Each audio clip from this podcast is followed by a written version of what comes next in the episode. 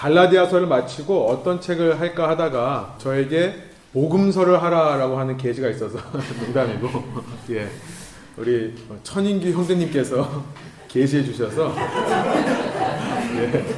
저한테 건의하시더라고요. 이제 교회 처음 첫 해인데 이렇게 복음서를 한번 하면 어떻겠냐. 그래서 어, 제가 이제 기도하던 중에 그 말씀을 하나님 말씀을 받았습니다. 그래서 예, 지난 어, 대강절 때 마태복음 1장 2장을 설교했었는데 그래서 마태복음을 한번 훑어볼까 해요. 그래서 3장서부터 오늘 말씀을 나누고자 합니다. 이 마태복음에 대한 잠깐 소개를 할게요. 첫 시간이다 보니까 어, 성경을 모르시는 분들도 있기에 잠깐 소개하겠습니다. 마태복음은 예수님의 열두 제자 중 하나였던 마태라는 사람이 기록한 복음서예요. 어, 그래서 기독교 초기서부터 많은 기독교인들에게 가장 많이 사랑받았던 책 중에 하나라고 할 수 있습니다. 신약 성경에 가장 처음에 나오는 책이에요. 전통적으로 보면 초대 교회 교부들 사이에서는 이 책이 사복음서 중에 가장 먼저 기록된 것이라고 어, 인식되었습니다. 그래서 마태복음이 가장 먼저 바울과 베드로가 살아있을 때 쓰여졌고 바울과 베드로가 죽은 후에 마가복음이 쓰여졌고 그 다음에 누가가 그 다음에 마지막으로 요한복음이 쓰여졌다 이렇게 기록이 있습니다. 그러나 19세기 이후 이 현대 신학은요 문장이 간결하고 좀 더 이렇게 함축적인 마가복음이 가장 먼저 쓰여진 것으로 이해하고 있습니다. 그러나 최근 들어서 다시 학사들 사이 가운데 마태복음이 가장 먼저 쓰여졌다고 생각하는 사람들이 꽤 많이 나오고 있는 것 같아요. 어쨌든 기록의 순서와는 상관없이 이 책은 그 내용의 풍성함과 깊이 때문에 많은 학자들과 많은 신앙인들에게 사랑받는 책이 아닌가 싶습니다. 가장 많이 읽히는 책 중에 하나죠. 성경 통독의 압박감 때문에 마태복음을 시작했다가 스탑하시는 분들이 있기 때문에 농담이고요. 예, 마태복음이 사랑받는 이유 중에 하나는요. 이 책 속에는 예수님의 행적만을 기록한 것이 아니라 예수님의 가르침과 다양한 비유의 말씀들을 다른 복음서와는 달리 더 자세하고 길게 마태가 기록했기 때문에 그래요. 마태복음과 이 마가 누가복음을 비교해 보면요. 같은 메시지가 겹치게 나오는 그런 본문들을 비교해 보면 마태복음의 메시지가 마가나 누가복음보다 두 배에서 세 배가량 더 길고 자세하게 기록되는 것을 발견할 수 있습니다. 예를 들어서 삼상순이 담긴 마태복음 5장에서 7장의 경우는요. 동일한 내용을 기록하고 있는 누가복음 6장 29절부터 40절과 비교해 보면 누가복음 6장에는 30절만 기록하고 있어요. 29절에서 40절이니까요. 그러나 마태복음에는 5장부터 7장까지 무려 107절에 걸쳐서 이 가르침의 메시지를 전하고 있습니다. 그래서 많은 학자들은요, 이 마태가 아마도 학자였을 것이다라고 추측을 해요. 본인의 직업이 있었지만 아마 가르치는 것을 많이 해봤고 가르치는데 익숙한 사람이 아닌가. 그렇게 예수님의 가르침을 더 주의 깊게 기억할 수 있었고 더 잘 기록할 수 있지 않았나 이렇게 생각합니다. 사실 이 책을 기록한 마태는 직업이 세리라는 사람이에요. tax collector 혹은 tax gatherer라고 그러는데요. 세리라는 것은 당시 유대인들을 다스리던 로마 왕국에 유태인들의 세금을 걷어서 대신 바쳐주던 사람이었습니다. 한국으로 말하면 아마 친일파 비슷한 개념으로 이해할 수 있을 것 같아요. 친일파 아시죠? 예, 약간 그런 개념이에요. 돈을 사랑했고 그 돈을 위해서 자기 동족인 유태인들에게 돈 내라 돈 내라 그래서 로마 왕에게 바쳐 자기의 부를 추적했던 사람이기 때문에 유대인들 사회에서는요 율법을 지키지 않는 죄인이나 이방인들과 똑같은 레벨 혹은 그보다 더 아래의 레벨에 세리를 두었습니다. 세리가 그만큼 인식이 안 좋았었어요. 그러나 마태가 그런 마태가 예수님을 만나서 예수님의 제자가 된 이후에 유대인의 관점에서 바라본 예수 그리스도를 기록한 책이 마태복음이에요. 마태는 이 책을 통해 첫 번째로 무슨 얘기를 하냐면 유태인들이 기다리던 그 메시아, 메시아라는 것은 the anointed one, 기름 부음을 받은 자라는 뜻이거든요. 메시아의 다른 이름이 히브리 말로는 유태인의 말로는 메시아지만 그리스어로는 크리스토스, 그리스도입니다. 메시아란 왕을 얘기해요. 기름 부음을 받은 하나님의 왕 혹은 구원자라고 이해하시면 됩니다. 유태인들이 기다리던 그 메시아라는 사람이 바로 나사렛 예수다라는 것을 말하는 것이 이 마태복음의 기록 목적이에요. 이것이 첫 번째 목적이라면요. 두 번째 목적은 뭐냐면 그런 예수를 통해 이 땅에 유태인들이 기다리던 하나님의 나라, 하나님의 왕국, 하늘 왕국이 드디어 이 땅에 이루어진다는 것을 선포하기 위해 마태가 이 책을 기록했어요. 마태복음의 주제는요, 한마디로 이 두 가지라고 할 수 있습니다. 예수 그리스도. 예수 그리스도. 그리스도라는 것은 예수님의 last name이 아니라고 했죠. 예, 성이 아닙니다. 예수가 메시아다라는 뜻이에요. 예수님이 바로 왕이고 구원자다라는 뜻이에요.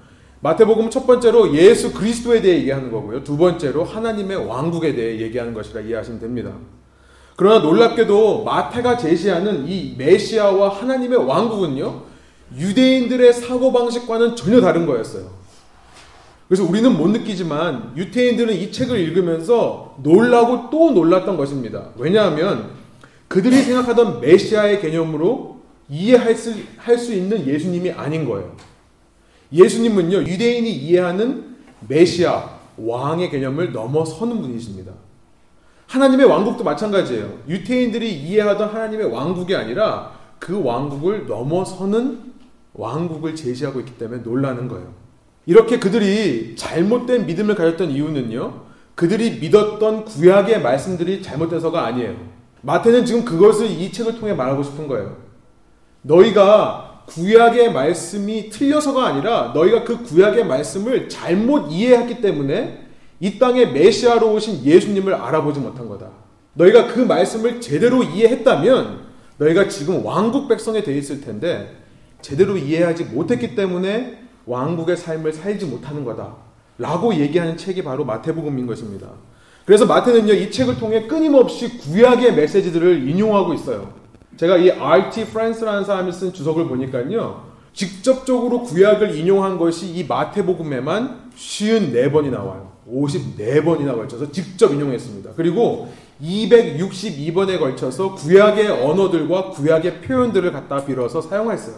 그래서 우리가 이제 설교 초반 또 앞으로 몇 번의 설교에서는요, 우리가 구약의 얘기를 좀 많이 해야 돼요. 구약의 얘기를 해야 이 메시지가 이해되는 것입니다. 오늘 설교도 조금 어, 성경 공부 같습니다. 그러나 여러분이 잘 들으시면서 이 메시지가 무슨 내용인지 좀 어, 구약의 메시지를 더 잘 이해하셨으면 좋겠어요. 마태는 이렇게 구약의 메시지를 다시 한번 설명함을 통해 유태인들이 가지고 있던 그 율법적인 종교 생활을 지적하는 거예요. 이런 의미에서 보면 우리가 살펴봤던 갈라디아서의 메시지가 사실은 마태복음에 그대로 녹아 있습니다. 참 신앙의 메시지가 그대로 반복되고 있어요. 그러나 더 나아가서 마태는요, 하나님의 왕국이란 유태인들만을 위한 것이 아님을 또 동시에 강조하고 있어요. 유태인들만을 위한 왕국이 아니라 유태인들의 오해와는 달리 구약에 있는 말씀 그대로 하나님의 왕국은 유태인들을 넘어 땅 끝까지 선포되는 복음의 메시지인 겁니다. 그래서 이제 마태복음을 우리가 살펴보겠는데요. 이 땅에 하나님의 왕국이 누룩과 같이 전파되기를 원하는 우리 레분 교회에게 어쩌면 꼭 필요한 말씀 마태복음이 아닌가 아, 생각이 듭니다. 소원하기로는 이 말씀들을 통해 우리가 유태인들과 같이 안일한 종교 생활을 해왔다면 그런 종교 생활을 청산하고요. 복음 전파의 메시지를 강조하는 이 말씀들을 통해 우리 신앙이 좀 더 성경적이고 바른 신앙이 되기를 어, 그래서 우리가 함께 모여 주님 주신 사명을 충성되게 감당하는 교회 되기를 간절히 소원합니다. 오늘 시간 관계상 말씀 봉독을 좀 생각하고요. 제가 말씀을 전하면서 한 절 한 절 함께 읽기를 원해요. 설교를 통해서 먼저 각 절의 의미를 한번 살펴보고요. 나중에 이제 적용의 메시지를 함께 정리해 드리겠습니다. 마태복음 3장은요. 예수님께서 이제 이 땅에서 본격적으로 하나님의 사역을 하시기 시작한 것을 기록하고 있어요. 이 땅에서 예수님께서 하신 사역을 다른 말로 공생애라고 합니다. 공생애라는 말 들어보셨어요? Jesus Public Ministry라고 하는데요. 그냥 줄여서 미니스트리라고 합니다. 사역이라고 합니다. 예수님께서 이 땅에 하나님의 뜻을 이루시기 위해 하신 3년에서 4년 사이의 기간을 가리켜서 공생애라고 합니다. 이제 3장 마지막에서 세례 요한으로부터 세례를 받으신 이후에 십자가에 달려 돌아가셨다가 부활하셔서 승천하시기까지의 모든 기간을 가리켜서 공생애라고 하는데요. 오늘 본문 마태복음 3장 1절부터 12절은요. 예수님께서 이렇게 본격적으로 자신의 공생애를 시작하시기 바로 직전에 어떤 일이 있었는가를 설명하는 말씀이에요. 우리 3장 1절부터 한번 함께 한번 보겠습니다. 3장 1절 한번 한 목소리 한번 읽어볼까요? 그때에 세례 요한이 이르러 유대 광야에서 전파하여 말하되 그때에 세례 요한이 이르러 유대 광야에서 전파하여 말하되 이렇게 시작하고 있어요. 그때에라는 말로 시작하죠. In those days. 이게 무슨 뜻일까요? 문맥상 보면 앞서 2장의 사건이 일어났을 때에라고 해석할 수 있겠죠. 그러나 말씀드렸듯이 2장은요. 예수님의 탄생 이야기를 기록한 책이에요. 그렇죠. 2장 19절에 보면 예수님의 부모였던 요셉과 마리아가 이집트에 피해 있다가 예루살렘으로 돌아올 때가 언제냐면 헤롯이 죽었을 때라고 얘기를 합니다. 헤롯 대왕이 죽은 시기는요, 역사적으로 보면 기원전 BC 4년이에요. 그러나 3장 1절에 보시면요, 세례 요한이 나타나서 이제 활동하는 시간이죠. 누가복음 3장에 보면요, 이때가 로마 디베리오, 티베리어스 황제 15년째 되는 해라고 기록하고 있습니다. 세례 요한이 활동했던 시기는요, 디베리오 황제의 15년째 시기예요. 디베리오 왕이 자기 아버지 아우구스투스의 왕위를 잃어받아서 본격적으로 통치하기 시작한 때가 언제냐면 주후 14년이에요. AD 14년입니다. 그러니까 지금 3장의 시점은 언제인 거예요? 14 더하기 15를 하면 예, 29년인 거예요. 디베리오 황제가 AD 14년에서 15년에 걸쳐서 그 사이에 시작했기 때문에 아마도 넓게 잡으면 이 본문의 시점은 AD 29년에서 30년경이라고 볼 수 있습니다. 다른 말로 말하면 지금 2장과 3장은요, 시간적으로 몇 년 차이가 나는 거예요? 4년에서부터 29년이니까 약 33년에서 34년의 차이가 있는 겁니다. 여러분, 그런데 왜 3장 1절에서는 그때에 라고 말하는 걸까요? 이게 도대체 무슨 의미일까요? 여러분, 마태복음 통해 계속 살펴보겠습니다만, 말씀드린 대로 마태는 계속해서 구약의 언어들을 갖다가 와서 우리에게 얘기해줘요. 그래서 이 그때라는 표현이 무슨 의미인지를 알려면 구약을 봐야 돼요. 여러분 구약에서 in those days 그때에 혹은 그날에 in that day라고 말하는 것은 무슨 날을 가리키는 거죠? 하나님의 심판이 임하는 마지막 날을 가리키는 말이에요. 우리 대표적으로 요엘서 2장 28절부터 29절까지를 한번 볼게요. 제가 한번 읽어드리겠습니다. 그 후에 내가 내 영을 만민에게 부어주리니 이렇게 시작하고 있어요. 여러분 요엘서는요 1장에서 무슨 메시지를 선포하냐면 이제 유다에게 이 책이 언제 쓰여졌는지는 정확히 모릅니다. 그러나 많은 학자들은 호로 귀한 시기에 쓰여졌다고 생각을 해요. 유다에게 하나님의 심판을 예언하는 것이 요엘서의 내용이에요. 그 심판이 어떤 형태로 나타나죠? 혹시 아시는 분 있으세요? 요엘서의 심판은 메뚜기 떼입니다. 황충이라고 하나요? 로커스트라고 하는 메뚜기 떼가 나와서 유다 지역을 심판하는 것으로 나와요.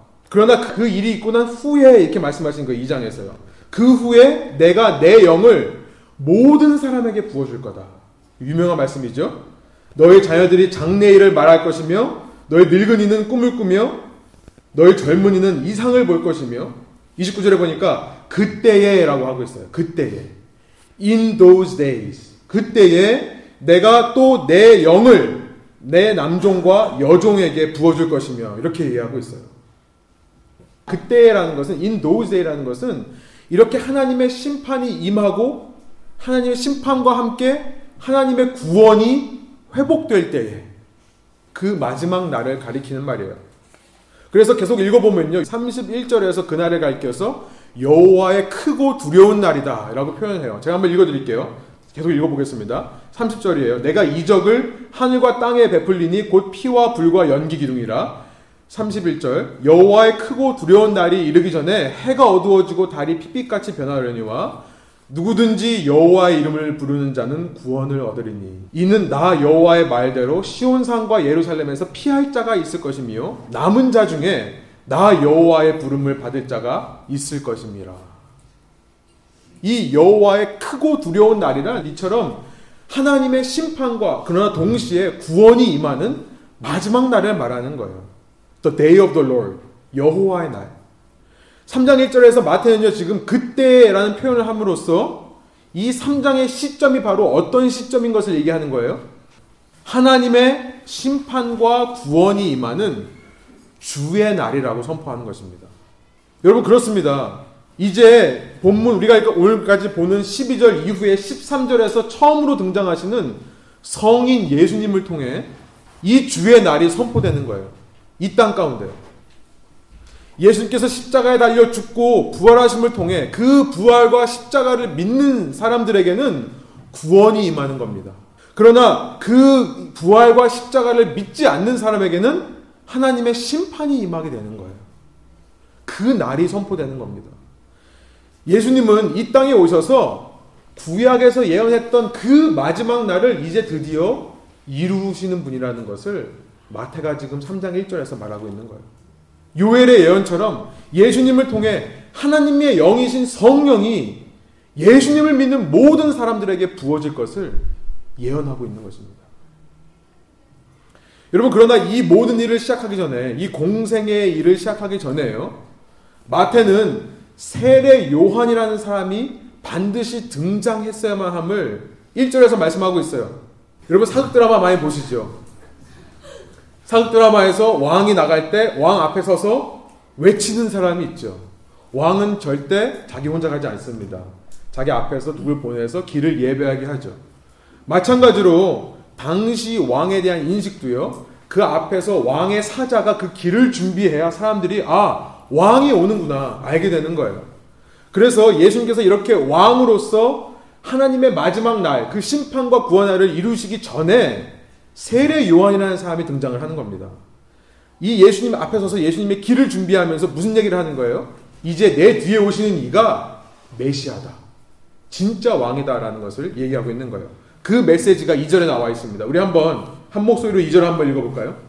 회개하라 천국이 가까이 왔느니라 하였으니 회개하라 천국이 가까이 왔느니라 마치 사극에서 왕이 납시오 하는 것처럼 그 마지막 날이 가까웠기 때문에 이제 회개함으로 그 왕을 맞아라. 여러분 사극에서 왕이 납시오. 그럼 어떻게 하죠? 다 엎드리죠. 엎드리고 길을 만들죠. 마찬가지로 세례 요한은 지금 회개해서 맞을 준비를 해라 라고 말하는 것입니다. 여기 보면 천국이라는 표현이 나와 있는데 아까 말씀드린 대로 Kingdom of Heaven이란 마테만의 독특한 표현으로 of God 하나님의 왕국, 하나님의 나라와 동의어입니다. 여러분 그 천국이 가까이 왔다라고 표현을 했는데 원어로 보면요. 이것은 이미 이 땅에 천국이 임했다라고 말하는 과거 완료 시제예요. 그러니까 가까운 미래에 이제 곧 천국이 올 거다. 왕이 올 거다가 아니라 지금 무슨 얘기를 하는 거예요? 이미 와 있다라는 거예요. 이미 벌써 35년에서 36년 전에 태어나셔서 이미 이 땅을 살아오고 계시는 자기의 구원 사역, 그 공생의 사역을 준비해 오셨던 예수님이 이미 이 땅에 계시다라는 것을 선포하고 있는 것입니다. 여러분 여기서 우리가 기억해야 될 것은 뭐냐면 그런 왕을 맞는 우리의 자세는요. 육체의 엎드림으로 맞는 인간적인 왕이 아니라 회개함으로 맞아야 되는 왕이라는 거예요. 여러분 이 세례 요한의 외침은요. 이사야서 40장 3절의 말씀을 성취하는 거예요. 이사야서 40장 3절에 나와 있는 말씀을 그대로 성취하는 겁니다. 그래서 3절에 보면 그 말씀이 그대로 인용되고 있어요. 이 3절은 이제 마태가 세례 요한을 기억하면서 아 이것은 이사야서의 말씀을 이루려 하는 것이다 라고 기록하는 장면이에요. 우리 3절 한번 한 목소리 읽어볼까요? 그는 선지자 이사야를 통하여 말씀하신 자라 일러스되 광야에 외치는 자의 소리가 있어 이르되 너희는 주의 길을 준비하라 그가 오실 길을 곧게 하라 하였느니라 이렇게 말씀하시는 거예요. 여러분 주목할 것은요. 세례 요한이 인용했던 그 회개하라 천국이 가까웠다는 그 말이 중요한 것뿐만 아니라 지금 그가 이 말을 외치며 서 있는 장소가 중요하다고 생각해요. 여기 어디죠? 광야라는 곳이에요. 윌더니스라고 하는 광야입니다. 여러분 이사야서에서 광야란 무슨 뜻인지 아십니까? 예, 보통 구약에서는 광야란 훈련의 장소를 말해요. 그러나 이사야서에서는요, 이 광야라는 것은 이사야서 35장, 40장 혹은 43장에 보면요, 하나님의 새 왕국이 시작되는 곳이 광야예요. 광야란 하나님의 왕국이 시작되는 곳이에요. 이사야서 35장이나 40장, 43장에 보면요, 광야에 물이 나고 사막에 강을 내고 사막에 길을 내고 대로를 낸다 이런 표현이 있죠. 하나님의 왕국이 임할 때 광야서부터 임한다는 예언이 있었어요. 이것이 이사야서의 예언입니다. 지금 세례 요한은 자신의 말뿐만 아니라 자기가 서 있는 위치에서 그 하나님의 말씀을 완전하게 이루어내고 있는 거예요.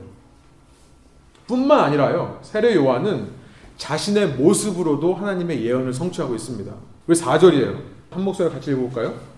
이 요한은 낙타털 옷을 입고 허리에 가죽띠를 띠고 음식은 메뚜기와 석청이었더라. 구약에 보면 낙타털, 이 털이 많고 허리에 가죽띠를 띈 사람이 누군가 하면 엘리야예요. 여러분 주보에 있습니다. 열왕기하 1장 8절에 보면 왕에게 설명해 네가 만난 사람이 어떤 사람이냐 했더니 털이 많고 가죽띠를 꼈습니다 했더니 아 그 사람은 디셉 사람 엘리야다라고 딱 알아봐요. 지금 이 말을 통해서 4절을 통해서 세례 요한이 바로 엘리야다라는 것을 말합니다. 이것이 어떻게 하나님의 예언을 성취하는 걸까요? 말락에서의 이런 얘기가 있기 때문에 그래요. 제가 한번 읽어드릴게요. 말락에서 4장 5절부터 6절이에요. 보라 여호와의 크고 두려운 날이 이르기 전에 그 마지막 날이 이르기 전에 내가 선지자 엘리야를 너에게 보내리니 지금 세례 요한이 이 말씀을 성취하는 것입니다. 내가 선지자 엘리야를 너에게 보내리니 그가 아버지의 마음을 자녀에게로 돌이키게 하고 자녀들의 마음을 그들의 아버지에게로 돌이키게 하리라 돌이키지 아니하면 두렵건대 내가 와서 저주로 그 땅을 칠까 하노라 하시니라 그 마지막 날에 심판과 저주가 임하기 바로 전에 하나님께서 엘리야를 다시 보낼 거다. 그 엘리야가 바로 세례 요한이다라고 마태는 얘기하고 있는 것입니다. 여러분 이 말라기 4장 5절부터 6절은요. 구약의 맨 마지막 절이죠. 그렇죠? 청년들 이 맨 마지막 말씀이 있고 나서 몇 년 동안 하나님께서 침묵하셨다고요? 크게 말씀하세요. 이러면 제가 상처받습니다. 400년 동안 침묵하셨죠? 이 말씀을 끝으로 하나님께서는 400년 동안 침묵하신 거예요. 그리고 400년 후에 이제 드디어 광야에서 엘리야의 모습을 한 사람이 주의 길을 예비하는 이 메시지를 외치고 있는 것입니다.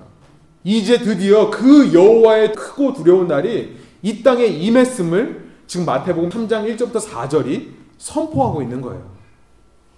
여러분 그러니 이렇게 하나님의 구약의 말씀을 알고 외우고 기억했던 유태인들이 가만히 있었겠습니까? 가만히 안 있죠. 1세기 유대인 역사학자인 조시푸스라는 사람에 의하면요. 당시에 세례 요한을 따라다녔던 사람이 얼마나 많았는지 헤롯 왕이 반란이 날까봐 두려워했다라고 기록한 것이 나옵니다. 그것이 5절부터 6절의 말씀이에요. 우리 한번 한 목소리 한번 읽어볼까요? 이때에 예루살렘과 온 유대와 요단강 사방에서 다 그에게 나와 자기들의 죄를 자복하고 요단강에서 그에게 세례를 받더니 하나님의 말씀을 알고 있는 유태인들이요. 지난 400년간 침묵했던 하나님이 말씀하시는 것 같으니까 다 몰려와서 세례 요한에게 세례를 받는 장면입니다.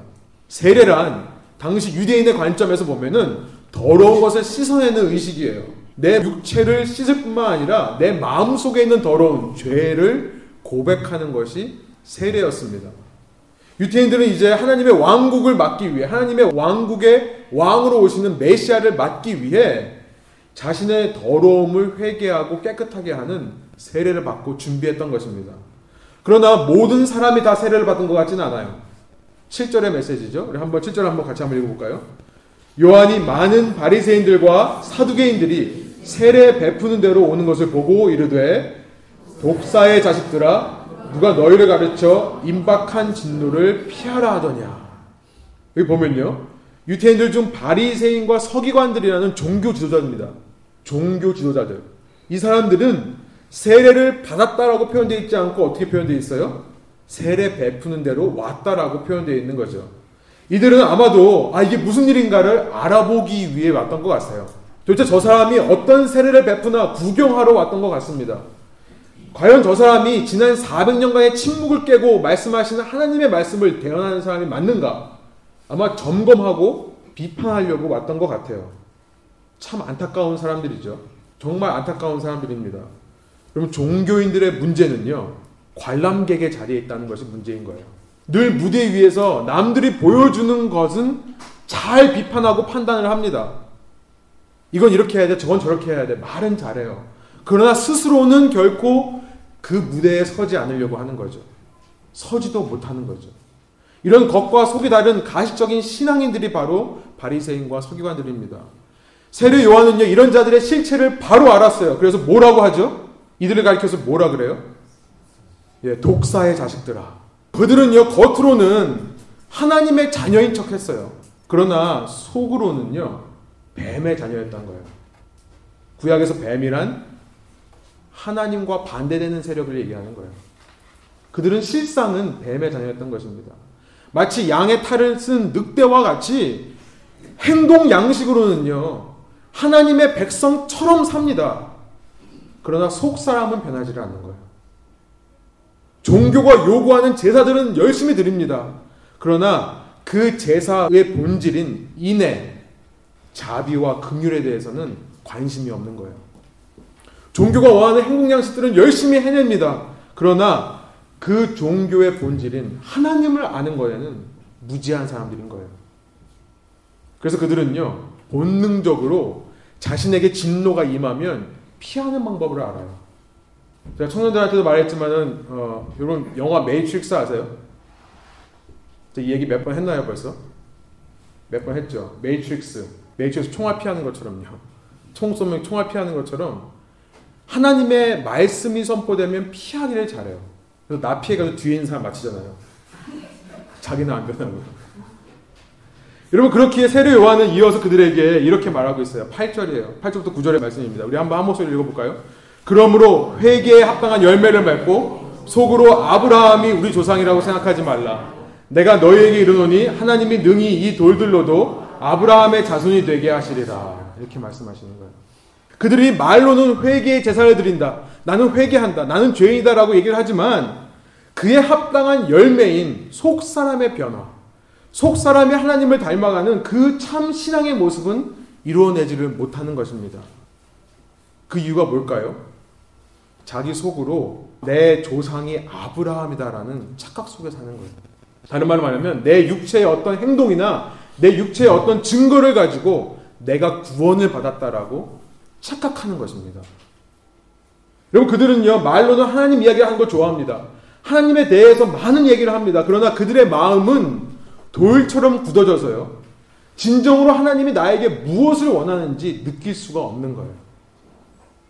그들은 스스로 안일한 신앙생활 속에 자신을 가두고 그래서 자신이 항상 옳고 하나님 앞에서 자신은 아무 문제가 없다고 생각했기 때문에 이런 교만의 모습이 있었기 때문에 이렇게 어리석은 행동을 하는 것입니다. 한마디로 말하면요, 그들은 하나님을 두려워하는 경외심을 잃어버렸어요. 이것이 그들의 근본적인 문제입니다. 여러분, 우리의 신앙이 안일해지고요, 나태해지고요, 내가 속으로 아브라함이 우리 조상이다. 내가 어떤 경우에도 내 구원이 흔들리지 않는다. 얘기할 수 있는 이유가 무엇입니까? 하나님을 두려워하는 마음이 사라졌기 때문에 그래요. 물론 내 구원을 확신하는 것은 너무나 중요합니다. 그러나 그와 똑같은 무게로 우리가 중요시하게 생각해야 될 게 뭐냐면 두려움인 거예요. 하나님을 두려워할 줄 아는 마음. 그래서 나의 구원을 두렵고 떨림으로 이루어가려는 마음. 이것이 중요한 것입니다. 이들은 그런 마음을 잃어버렸기에 이렇게 종교 생활을 하는 거예요. 그런 그들에게 계속해서 세례 요한은요, 그들의 현재 상황을 지금 이렇게 묘사하고 있어요. 10절의 말씀, 우리 한번 한 목소리 한번 읽어 볼까요? 이미 도끼가 나무 뿌리에 놓였으니 좋은 열매를 맺지 아니하는 나무마다 찍혀 불에 던져지리라. 도끼가 뿌리에 놓여 있다는 거예요. 그래서 열매를 맺지 못하면 찍어서 불에 던져버린다는 것입니다. 하나님을 경외하는 마음을 회복해서 매 순간 내 신앙을 점검하고 그래서 두렵고 떨림으로 구원을 이루어가야 된다. 라고 외치는 세례 요한의 메시지인 것입니다. 그는 이어서 11절과 12절 이렇게 말합니다. 우리 한번 한 목소리 읽어볼게요. 나는 너희로 회개하게 하기 위해서 물로 세례를 베풀거니와 내 뒤에 오시는 이는 나보다 능력이 많으시니 나는 그의 신을 들기도 감당하지 못하겠노라. 그는 성령과 불로 너희에게 세례를 베푸실 것이요 손에 키를 들고 자기의 타작마당을 정하게 하사 알곡은 모아 곡간에 들이고 죽정이는 꺼지지 않는 불에 태우시리라. 세례 요한은 그 종교적인 그 위선적인 가식적인 그 교만한 종교 지도자들과는 달리요. 나는 그분의 신발을 벗을, 벗길 만한 능력도 없는 사람이다. 나는 그의 종이 될 자격도 없는 사람이다라고 겸손하게 얘기하는 것입니다. 그러면서 이렇게 얘기해요. 나는 물로 세례를 줄 뿐이지만 내 뒤에 오시는 메시아가 오시면 그는 너희에게 성령과 불로 세례를 주실 것이다. 여러분 성령과 불로 세례를 준다는 것이 무엇일까요? 이게 무슨 의미일까요? 저는 이 두렵고 떨림의 의미 속에서 이, 이 문맥 속에서 이것을 해석하고 싶습니다. 두렵고 떨림의 문맥 속에서 성령과 불이라는 것을 해석하고 싶어요. 그것이 이 마태복음에 기록된 하나님의 말씀의 의도라고 생각합니다. 여러분 많은 사람이 성령과 불로 세례를 받는다라고 하면 성령의 불을 받는 거라고 생각을 하죠. 그러신 분들이 있어요. 성령의 불이 임하면 어떻게 돼요? 막 희한한 은사들이 나타나고 무슨 능력을 행하고 그죠? 반무아지경 상태로 가고 TV에서 많이 그런 거 보셨죠? 주위에서 보셨나요? 여러분 그런데 여기서 이 말뜻은 뭐냐면요. 우선 잠기게 하다. 이 세례를 베푸다는 것은 잠기게 하다는 뜻이에요. 푹 적게 한다는 거예요. 성령과 불에 우리를 푹 집어넣으신다는 거예요. 여러분 근데 이 불은 어떤 불입니까? 구약에서 불이라는 것은요. 영과 함께 사용될 때는 전부 심판의 의미로 사용됐습니다. 영과 하나님의 영과 불이 함께 나올 때는요. 이것은 소멸하는 것을 말해요. 태워 없애는 것을 말합니다. 대표적으로 이사야서 4장 4절에 이런 말씀이 있어요. 제가 한번 읽어 드릴게요. 이는 주께서 심판하는 영과 소멸하는 영으로 시온의 딸들의 더러움을 씻기시며 예루살렘의 피를 그 중에서 청결하게 하실 때가 됨이라. 이사야가 이 마지막 날에 대해 예언하면서 뭐라고 얘기하냐면요. 영이 소멸한대요. 소멸한다는 것은 불로 태우다는 뜻이거든요. 심판하는 영이 와서 시온의 딸들의 더러움을 씻기신다는 거예요. 예루살렘의 피를 닦아내신다는 거예요. 여러분 성령의 역할은 뭐냐면요. 소멸하는 영으로 오셔서 백성의 더러움을 씻기는 것이 성령의 역할이라는 거예요. 여러분 그래서 요한복음 16장에 보면 7절부터 8절인가요? 예수님께서 뭐라고 말씀하시면 보혜사가 너에게 오리니 그가 죄에 대하여 의에 대하여 심판에 대하여 세상을 책망하시리라 이렇게 말씀해요. 하나님의 영이신 보혜사 성령은요 심판하시는 영이라는 거예요. 어떻게 심판합니까? 불로 심판한다는 거예요. 그래서 성령의 불이 내게 지금 임했다는 것은 뭐냐면 지금 나에게 이것이 중요합니다. 그러면 이것이 이것만 붙으시면 돼요. 오늘 설교는요.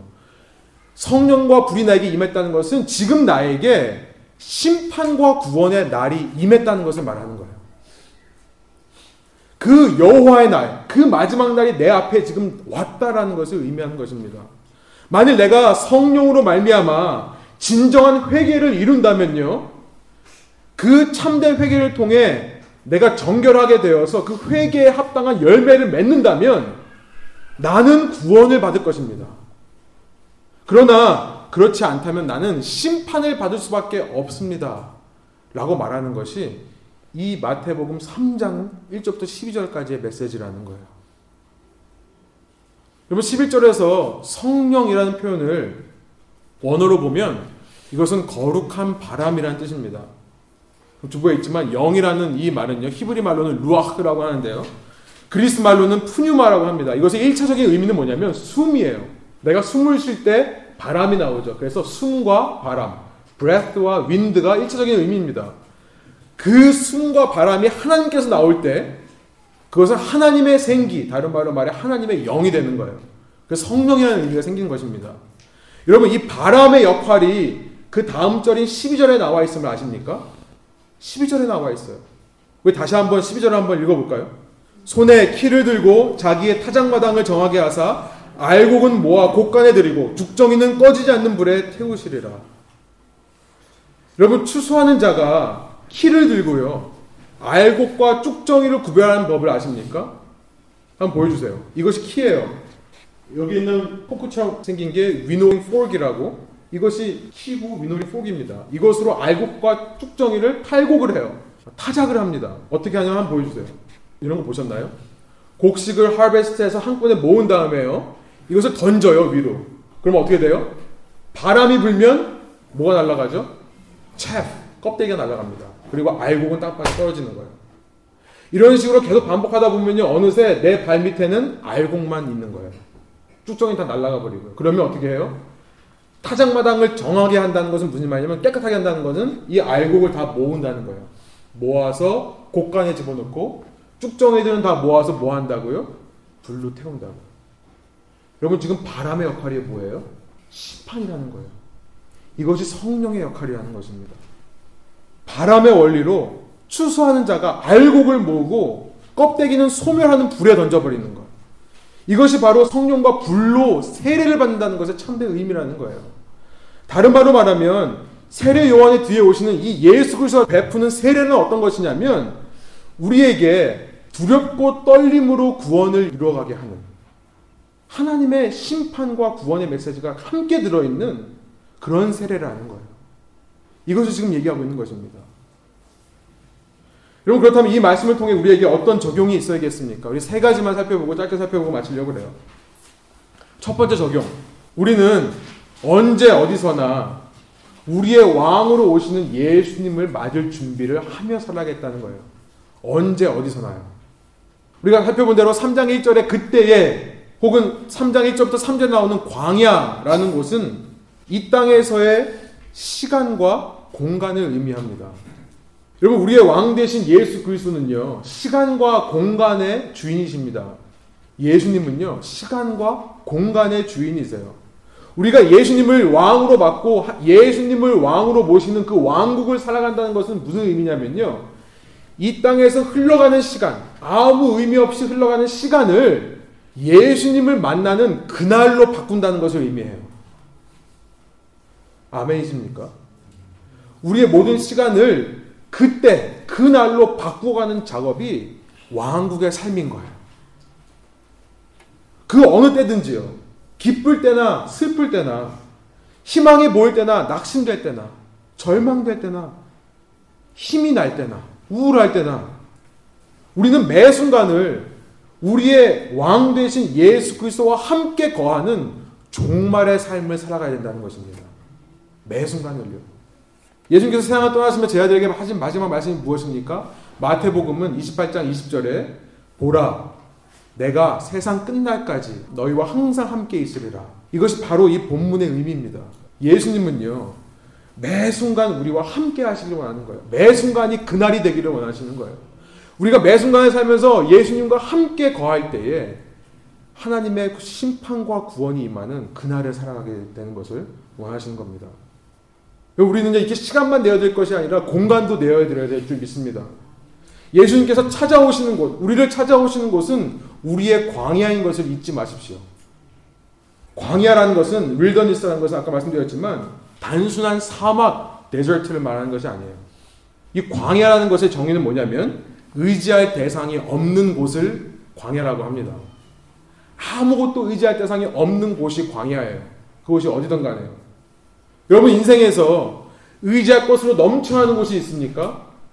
내가 그곳에만 가면 하나님의 생각이 전혀 나지 않는 곳이 있으세요? 여러분 주님의 심판이 이르기 전에 그곳에서 빨리 피하여 광야로 가라는 거예요. 이것이 오늘 우리가 주는 메시지인 줄 믿습니다. 예수님을 만날 광야로 가는 거예요. 반대로 여러분 인생에서 혹시 의지할 대상이 아무것도 보이지 않아 광야에 있는 것 같은 느낌을 받을 때가 있으십니까? 지금 그곳에서 삶을 살고 계십니까? 그렇다면 그곳이 바로 내가 예수님을 깊이 만날 수 있는 곳임을 기억하셔야 하는 거예요. 우리의 삶에서 광야마저도 예수님께 내어드릴 수 있는 사람이라면요. 그 사람은 분명 자신의 모든 삶의 영역을 예수님께 내어드릴 수 있는 사람인 줄 믿습니다. 뭐첫 번째로 기억하자는 거예요. 첫 번째 적용. 예수 그리스도는 모든 시간과 공간의 주인이시고 주인이 되셔야 한다는 것입니다. 두 번째로 적용할 것은요. 그렇게 언제 어디서나 예수님을 주인으로 모시고 사는 사람은 회개의 삶을 추구할 수밖에 없다는 것입니다. 회개의 삶을 추구하자는 거예요. 우리가 우리의 안일함 속에 종교 속에 머물 수 없는 이유는 뭐냐면요. 예수님께서는 지금도 우리의 모든 삶의 시간과 공간 속에서 우리에게 회개를 원하시기 때문에 그래요. 회개란 단순히 우리의 육체적인 죄, 우리의 윤리적인 도덕적인 죄, 이것을 고백하는 것을 회개라고 하지 않습니다. 이것도 포함됩니다만 더 근본적인 문제를 다루는 것이 회개예요. 회개라는 이 메타노에오라는 말은요. turn around, 돌아서다는 뜻입니다. change mind, 마음을 바꾸다는 뜻이에요. 다시 말해 회개란 뭐냐면 이전 내가 살던 왕을 버리고 내가 섬기던 왕을 버리고 새로 오시는 왕을 맞아서 그를 섬기며 따라간다는 것이 회개인 것입니다. 우리의 참된 왕을 인정하는 삶. 이것이 회개의 정의인 것입니다. 언제 어디서나 이제는 우리가 종교 놀이 그만하고요. 정말 예수님이 주인이시라면 그분을 왕으로 모시고 따라가자는 거예요. 이것이 회개라는 겁니다. 여러분 세례 요한이 베푼 세례는요. 바로 이 회개를 의미하는 거였어요. 여러분 세례가 뭐죠? 물 속에 잠기는 거죠. 물은 뭘 상징합니까? 여러분, 물이 무슨 성스러운 물이라서 뿌리면 뭐 나도 성스러워지고 이런 거 아니에요. 물이란 뭐냐면 죽음을 상징하는 겁니다. 물에 집어넣는 이유는요, 죽었다가 살아나는 것을 상징하기 위해서 그래요. 이전 내 육체가 지배하던 이 세상 왕들이 지배하던 내 삶은 이전 육적 자아의 삶은 죽었고 이제 나는 새로운 나가 되어서 다시 태어나는 것을 상징하는 것이 세례 의식인 것입니다. 그래서 이런 의미에서 세례가 회개와 동의어가 되는 거예요. 여러분 그러나 더 중요한 것은요. 물로 받는 세례가 아니라 성령과 불로 받는 세례가 더 중요합니다. 그래서 마지막 세 번째 적용은요. 언제 어디서나 성령과 불로 세례받은 자답게 살아가자는 거예요. 심판자 되시는 하나님, 심판자 되시는 예수님을 기억하고 그 예수님을 두려워함으로 지금 내 나무 뿌리에 도끼가 놓여있다는 것을 잊지 말고요. 나태하고 아니라는 신앙생활이 아닌 내가 해왔던 대로 다람쥐 책바퀴 굴러가듯이 습관적으로 해오는 신앙생활이 아닌 날마다 성령을 따라 행하는 참 신앙의 성숙을 이루어가자는 것입니다. 여러분 이렇게 말하면 젊은 사람들 중에 이렇게 나무 뿌리에다가 도끼를 갖다 대고 기다리고 계신 하나님을 잔인하고 생각하시는 분이 있을지도 몰라요. 그렇죠? 내가 행동 하나 하나 할 때마다 내가 이 두려움 속에 살아야 되는가? 여러분 어떻게 생각하세요? 이런 하나님이 잔인한 하나님이신가요? 여러분 학교 다닐 때 시험 보신 적 있으시죠? final day가 있죠? 여러분 final day에 학생들이 교실에 왔는데 시험지를 나누어 준 선생님이 잔인합니까? 그 선생님 보고 시험지 받으면서 어우 잔인하다 이런 사람이 있으세요? 왜 잔인하다고 안 그러죠? 선생님은요 그 수업 첫날부터 syllabus 수업 계획표를 나눠주면서 앞으로 3개월 후에 몇 월 며칠 날 몇 시에 무슨 시험을 볼 거라는 것을 이미 말했기 때문에 그래요. 그렇죠? 그렇죠. 학교 다녀보신 지가 좀 오래되셨나요? 한번 시험 볼까요, 저희? 네, 갈라디아서 한번 시험 볼까요? 여러분, 선생님들은 첫날부터, 수업 첫날부터 그 final day가 오기까지 계속해서 학생들을 remind 시켜줍니다. 그렇죠. 그리고 그 시험에 나올 중요한 내용들을 가르쳐 줘요. 이게 나올 거다, 이게 나올 거다. 여러분, 그런데 그런 시험지를 건네주는 선생님 보고 잔인하다고 할 사람이 있겠습니까? 그냥 내가 공부 안 한 거죠. 그죠? 내가 준비 안 해놓고 그냥 원망하는 거죠. 그냥 돈 아깝다고. 내가 왜 돈 내고 시험까지 봐야 되나, 막 이런 생각을 하는 거죠. 그죠? 여러분, 누가 봐도 그런 내 마음이 잔인한 거지, 선생님이 잔인한 것이 아닙니다. 여러분, 하나님은요, 수천 년의 이스라엘 역사 속에서 계속해서 이 마지막 날을 말씀해 오셨어요. 처음부터요. 인류 시작 처음부터 빛이 있으라 할 때부터 이 마지막 날을 생각하신 거예요. 그리고 그분은요, 이 마지막 날을 이루시기 위해 성실하게 이스라엘 역사를 이끌어 오신 분이십니다. 이제 그때가 이르러 도끼를 나무 뿌리에 대고 열매 맺지 못하는 사람은 찍어버린다고 말씀하신 하나님은 결코 잔인하신 하나님이 아니에요. 오히려 사랑의 하나님이신 겁니다.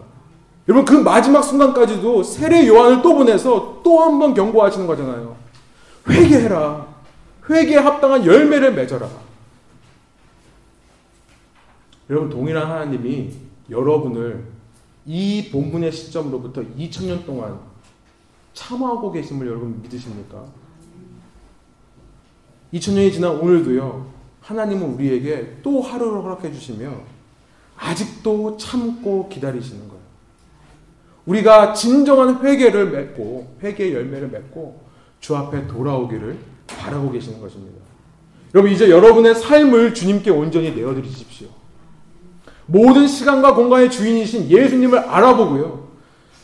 언제 어디서나 매 순간 그 예수님만이 나의 왕이라고 따라가는 회개의 삶을 사시길 바랍니다. 그 회개의 삶을 살아가기에 늘 성령과 불로 세례를 받음으로 두렵고 떨림으로 내 나무 뿌리에 도끼가 놓여 있음을 잊지 않고 안일한 종교 생활을 거부하며 사시는 여러분 되시기를 소망합니다. 그럴 때에 여러분의 구원이 두렵고 떨림으로 매일 이루어갈 뿐만 아니라 그런 여러분을 통해 이 땅에 하나님의 왕국이 더 멀리, 더 널리 전파될 줄 믿습니다. 함께 기도하시겠습니다.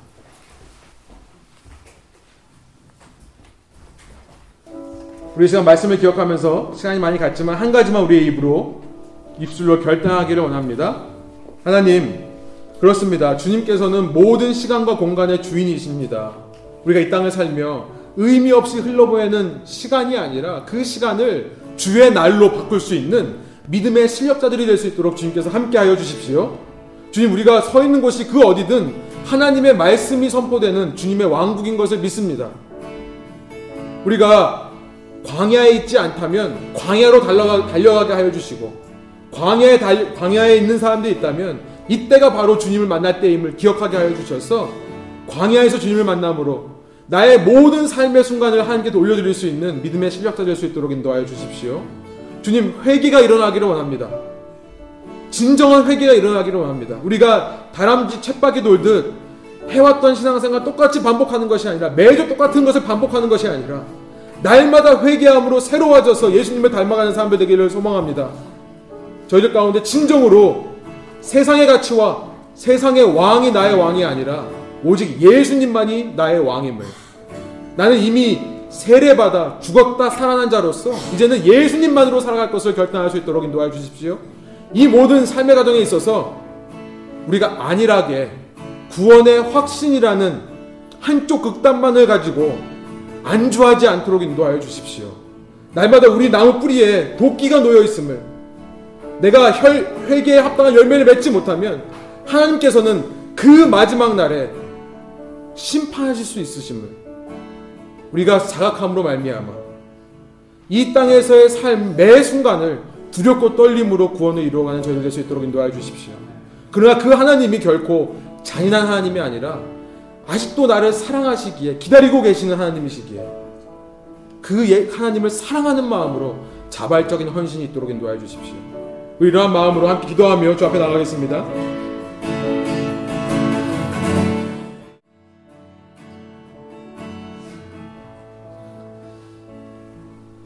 주님 정말 이 마지막 때를 살아가는 저희들이 세상에서 일어나는 갖가지 소식과 소문들을 바라보면서 어쩜 이렇게 인간들은 변하지를 않는가 마음 한 구석에 답답해 옵니다. 그러나 이 시간 말씀을 통해 그 답답함이 내 자신 때문임을 발견하게 해주시니 감사합니다. 어떻게 이렇게 변하지를 않는가? 어떻게 그 날이 임박하였는데도 이미 이루어졌는데도 나는 예수님을 외면한 채 하루하루를 살아가는가? 주민 씨가 이 자리에 모여서 주님께 예배드리는 이 모든 저희 교회의 모임들이 종교 행위가 되지 않도록 인도하여 주십시오. 이 말씀을 마음에 새김으로 주중에 계속해서 묵상하고 또 묵상함으로 우리의 모든 종교 생활을 청산하고 매 순간, 매 시간과 장소에서 예수님만을 바라볼 수 있는 예수님을 맞이할 수 있는 슬기로운 다섯 처녀의 삶을 살게 하여 주십시오. 주님, 저희의 삶에서 그런 예수님의 가치를 인정하였다면, 이제는 예수님만을 나의 왕으로 섬기고, 주님, 간절히 끊어지기를 원합니다. 세상의 삶의 방식, 세상의 논리, 이것이 나의 삶을 주장하지 않도록 인도하여 주십시오. 세상에서 손해보더라도 주님만으로 만족하게 하여 주시고 세상에서 고난을 당하더라도 주님만으로 기뻐하게 하여 주십시오. 이 땅을 살지만 이 땅에 속한 자가 아니라 이 세상을 정복하는 자로 살아가게 하여 주십시오. 주님을 왕으로 따르고 섬기는 참된 회개가 참된 변화가 나타나기를 소망합니다. 이 모든 과정 속에 우리가 주님께서 우리에게 베풀어 주신 은혜의 그 구원의 확신에만 초점을 맞추는 것이 아니라 동시에 심판의 메시지도 기억하며 날마다 두렵고 떨림으로 내 신앙을 점검할 줄 아는 참 신앙인 되게 하여 주십시오. 그래서 모든 굳어지고 안일해진 나의 종교적인 형식들을 매 순간 벗어버리려 노력하는 가운데 나도 모르게 주님의 성품을 닮아가게 해 주시고 아직도 우리를 참고 기다리시며 바라보고 계시는 하나님의 시선을 회복함으로 말미암아 자발적으로 기쁨으로 이 길을 걸어가게 하여 주십시오. 이런 주의 능력과 은혜가 레분 교회 한 분 한 분 성도님들을 위해 함께 하시기를 소원합니다. 감사드리며 예수 그리스도의 이름으로 기도합니다. 우리 기도으로 예배를 마치겠습니다. 하늘에 계신 우리 아버지여 이름이 거룩히 여김을 받으시오며 나라가 임하옵시며 뜻이 하늘에서 이루어진 것 같이 땅에서도 이루어지이다. 오늘날 우리에게 일용할 양식을 주시옵고 우리가 우리에게 죄 지은 자를 사여 준 것 같이 우리 죄를 사여 주시옵고 우리를 시험에 들지 말게 하시옵고 다만 악에서 구하옵소서 나라와 권세와 영광이 아버지께 영원히 쌓옵나이다.